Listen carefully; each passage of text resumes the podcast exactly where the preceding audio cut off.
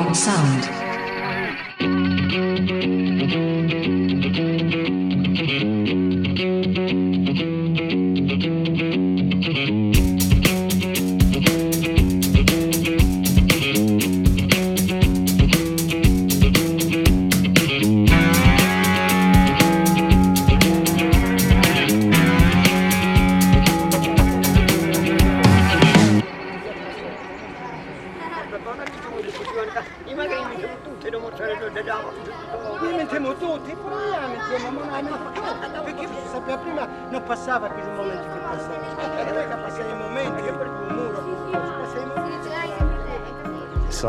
Florindo Rubettino, eh, faccio l'editore, la casa editrice Rubettino ha sede in Calabria. Chi in questa regione vive e ne ha un minimo di conoscenza non può non rendersi conto immediatamente che non esiste una Calabria, ma esistono tante Calabrie. Eh, se io dovessi semplificare con una parola direi che è una coralità di Calabria. No?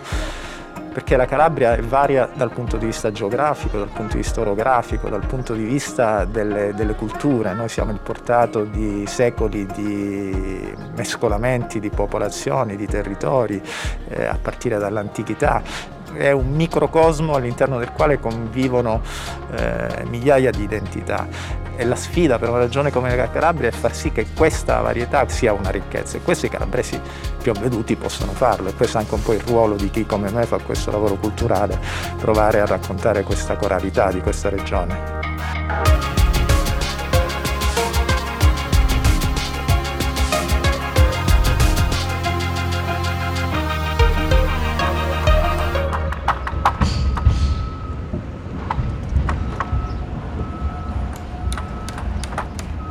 Terzo megalotto della 106 ionica si va ad ubicare nell'Alto Ionio Cosentino, quindi ci troviamo in Calabria, al confine con la Basilicata.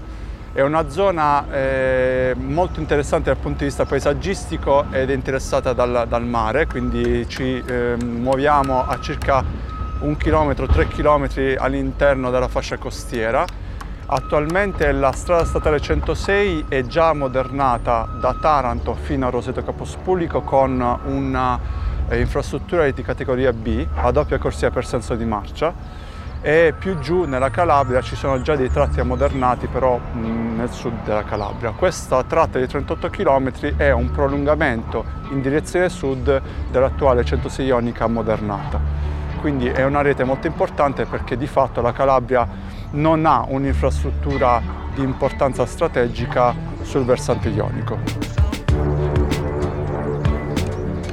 Questo cantiere è molto affascinante perché è caratterizzato da un territorio particolarmente interessante, c'è una parte della piana di Sibari, c'è la parte delle tratta collinare, delle, dei terrazzi marini, eh, le zone vallive, quindi dal punto di vista paesaggistico è particolarmente interessante e anche come tipologia di opera è particolarmente interessante. È un'infrastruttura importante, quindi ha tutti i requisiti per essere un'opera che lascerà il segno nel nostro paese.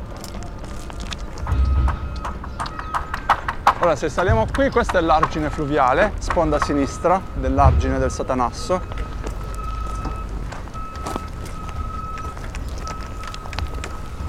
Qua c'è una visuale particolarmente bella dal punto di vista paesaggistico e ambientale, quindi c'è un po' un contrasto in questa zona tra le zone montuose, le catene montuose che abbiamo alle spalle e poi il mare lì in fondo c'è questo abbinamento diciamo, di catena montuosa e mare che è unico e tipico della Calabria insomma.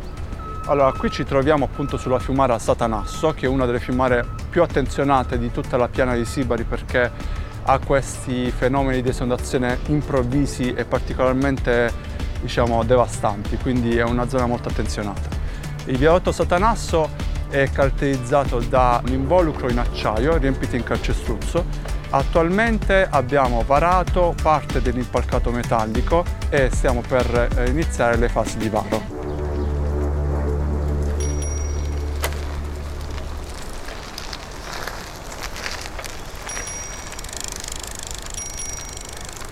Allora, buongiorno, io sono Giovanni Aramini e sono il dirigente del settore parchi ed aree naturali protette della Regione Calabria.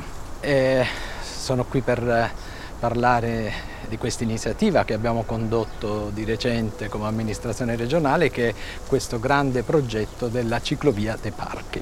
Una ciclovia che nasce con, con l'intento di eh, far conoscere, dico io, l'altra Calabria, la Calabria dei borghi, la Calabria delle aree protette, la Calabria della biodiversità, delle zone umide è un'infrastruttura praticamente che parte dal nord della Calabria, attraversa tutta la dorsale, quattro parchi terrestri, tre parchi nazionali e un parco regionale. E quindi tutto questo merita di essere conosciuto, di essere scoperto e di essere scoperto è fruito in maniera lenta, guardando il paesaggio e la bicicletta è il modo migliore, il mezzo migliore per raccontare, per rendere vivo questo territorio. La ciclovia attraversa, giusto per fare un esempio, il Parco regionale delle Serre. Nel Parco regionale delle Serre c'è un borgo che è Mongiana un borgo che nasce come cantiere di immigrati piemontesi che lavoravano come maestranze nel cuore della Calabria. Ecco, questa storia la si conosce passando in bicicletta, fermandosi, parlando con le persone anziane, con le persone del posto. Quindi sì, i paesaggi, sì, le bellezze naturali eh, che a volte sono emozionanti, però poi c'è anche eh, la gente.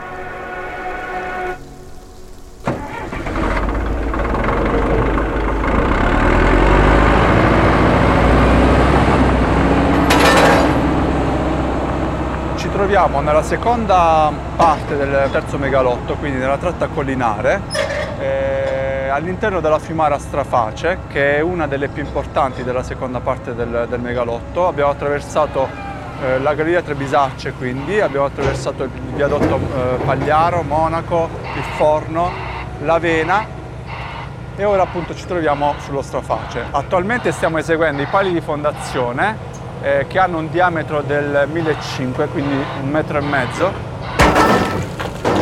Questa macchina è una macchina molto potente che è arrivata recentemente qui in cantiere, proprio per realizzare questi pali di grande diametro molto profondi. Siamo su lunghezze di perforazione di circa 40 metri. E attualmente hanno montato un bucket da roccia, quindi una corona eh, proprio frangiroccia, perché stiamo attraversando una formazione argillitica molto scura come avete visto che allo stato secco diciamo così è, è molto consistente, molto difficile da scavare quindi hanno usato il frangiroccia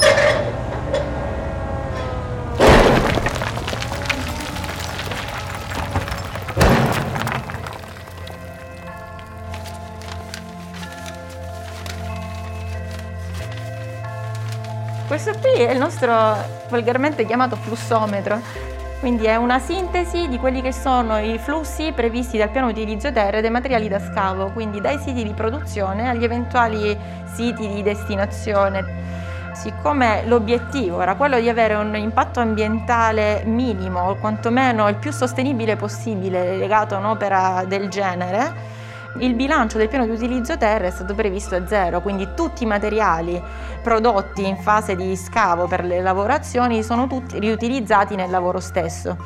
Eh, da questa planimetria vediamo proprio la sintesi di quello che già era stato previsto in fase progettuale, cioè un bilancio del piano di utilizzo terre che va a zero, ovvero una precisa destinazione di tutte le materie prime scavate che vengono riutilizzate totalmente nell'intera opera. Ciò significa che nessuna quota parte verrà poi trattata in seguito come rifiuto.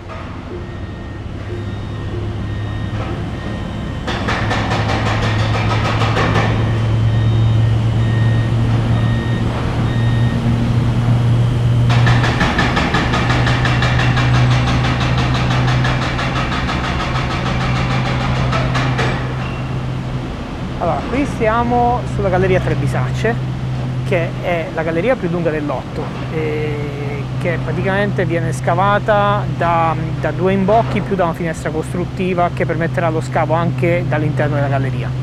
E le attività in galleria ci sono sempre, si va avanti un metro per volta, si susseguono in maniera ciclica consolidamenti, scavi, realizzazione dei rivestimenti, eccetera. Fermarsi con un'attività vuol dire rallentare anche tutte le altre quindi il cantiere va, va avanti sempre, c'è sempre attività, c'è sempre movimento insomma, all'interno del, del cantiere.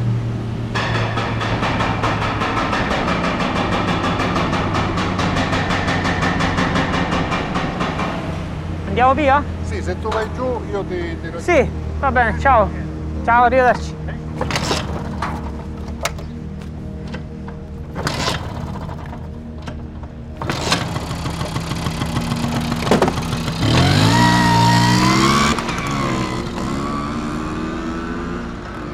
Sono Enzo Vitrioli, presidente del Vespa Club Reggio Calabria, eh, orgogliosamente vespista.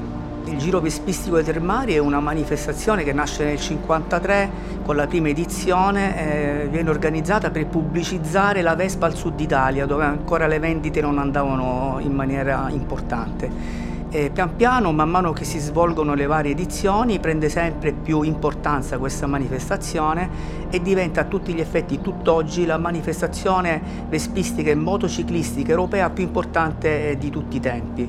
Mm, noi siamo partiti dalla Reggia di Caserta, siamo arrivati a Napoli, abbiamo preso la nave la notte, siamo sbarcati a Palermo, siamo risaliti, abbiamo fatto tutta la Sicilia, abbiamo preso un alto traghetto, siamo arrivati a Reggio Calabria, Abbiamo fatto proprio la 106 da Castrovillari, siamo arrivati a sopra Taranto, poi da Gio del Colle e Benevento e siamo ritornati a Caserta. Il percorso era di circa 1000 km.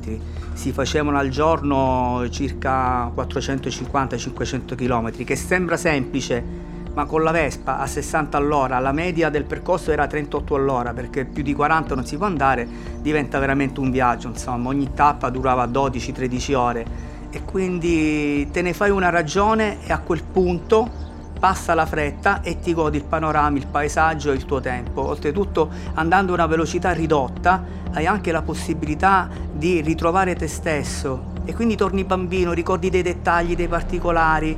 Dovremmo proporla come una delle tecniche di rilassamento.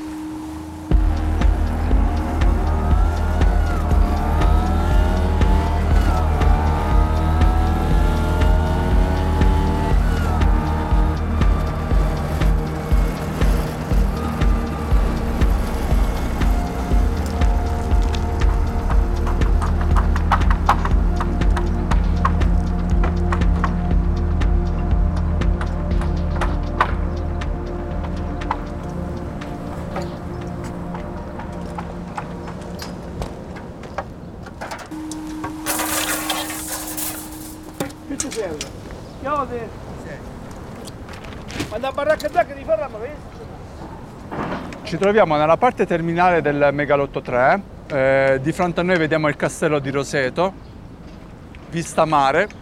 Stiamo realizzando l'intervento di messa in sicurezza della frana di Roseto, che è una frana storica molto grande, molto estesa, che eh, interessa sia il futuro tracciato della 106 Ionica, sia l'asse ferroviario della linea Sibari-Metaponto.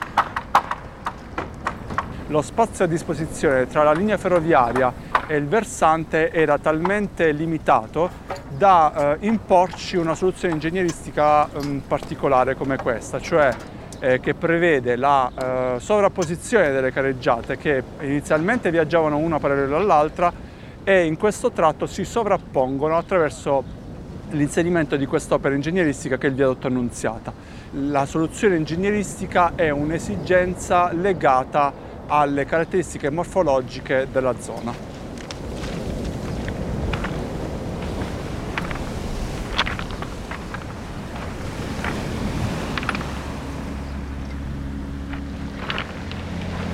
Luigi Vittorio Bertarelli visitò la Calabria a inizio Novecento in bicicletta, eh, Bertarelli era il fondatore del Touring Club italiano, e la su due ruote disegnando anche i profili altimetrici del suo percorso e restituendoci delle pagine intense di rara bellezza e di raro acume su questa regione.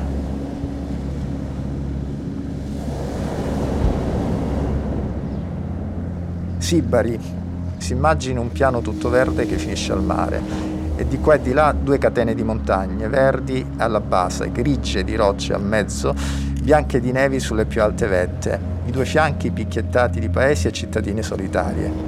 È un mare di un azzurro intenso, acciaio temperato, quasi nero, e una vastità incommensurabile, una sinfonia di colori e di linee. Eh, qui Bertarelli racconta questo, questo spazio della piana di Sibari perché più volte mi sono chiesto eh, l'impressione che, che, fece ai primi coloni magno-greci quando arrivarono qui. E, e videro questa cosa che Bertarelli racconta molto bene, questa piana verde lussureggiante, questo mare di un blu intenso e due corone di montagne, a destra il massiccio del Pollino, a sinistra eh, la Sila innevata eh, e poi ripeto queste, queste pianure fertilissime. Secondo me i greci pensarono di aver trovato il paradiso quando arrivarono qui e infatti insomma arrivarono e non si mossero più.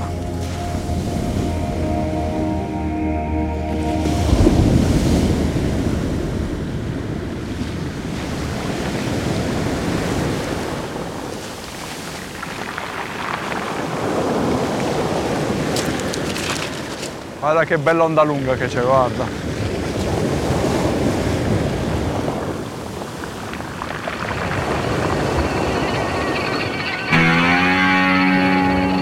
Sound. Beyond Sound è una serie podcast costruita da WeBuild.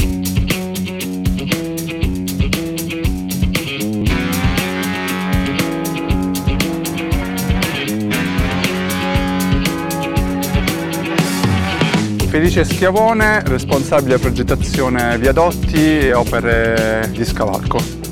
Vincenzo Petrone, ufficio tecnico gallerie. Rosa Petrone, ufficio tecnico. Glorianna Franco, addetto al sistema di gestione ambientale. Beyond Sound.